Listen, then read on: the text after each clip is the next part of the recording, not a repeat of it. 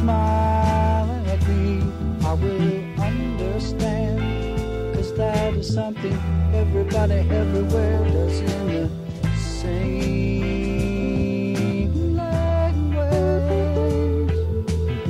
A trail, waterfowl, and a smile.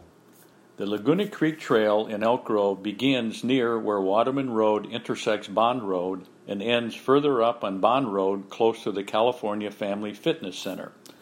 The paved trail slinks like a garter snake along Laguna Creek for about two and a half miles, and by all accounts, it's a gem of a trail, well used by bike, bikers, joggers, and walkers.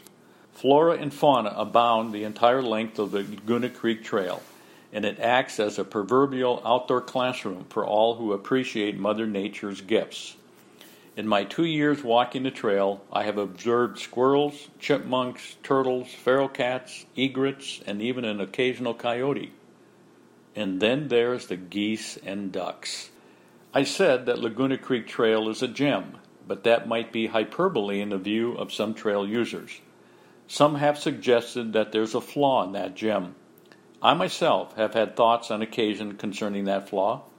You see, there's an area of the trail about 10 yards long adjoining a narrow section of dirt sloping down to the water's edge. At certain times of the year, especially when the waters of Laguna Creek are high and clear, a small gaggle of geese and a flock of ducks gather each morning waiting for her to come.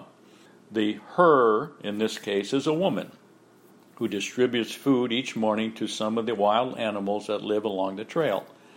The animal lady, as she is sometimes called, has food containers in a basket that sits on the back of her bicycle, and she stops at various spots along the trail and puts out cat food for the feral cats. Where the geese and ducks gather each morning in anticipation of their breakfast, the animal lady sprinkles grain on the dirt next to the trail. It's at that spot that the gem has its flaw. Waterfowl that eat are waterfowl that poop, and the paved trail is often peppered with geese and duck droppings.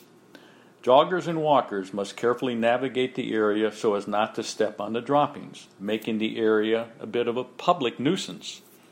I have uttered to myself, coming upon that part of the trail, thoughts like, We trail users could easily go around the mess, but why should we? Don't our tax dollars pay for this trail? Should we really have to tiptoe through this mess? If I ever have a chance, I'm going to speak to the animal lady and let her know what a mess she's causing for others.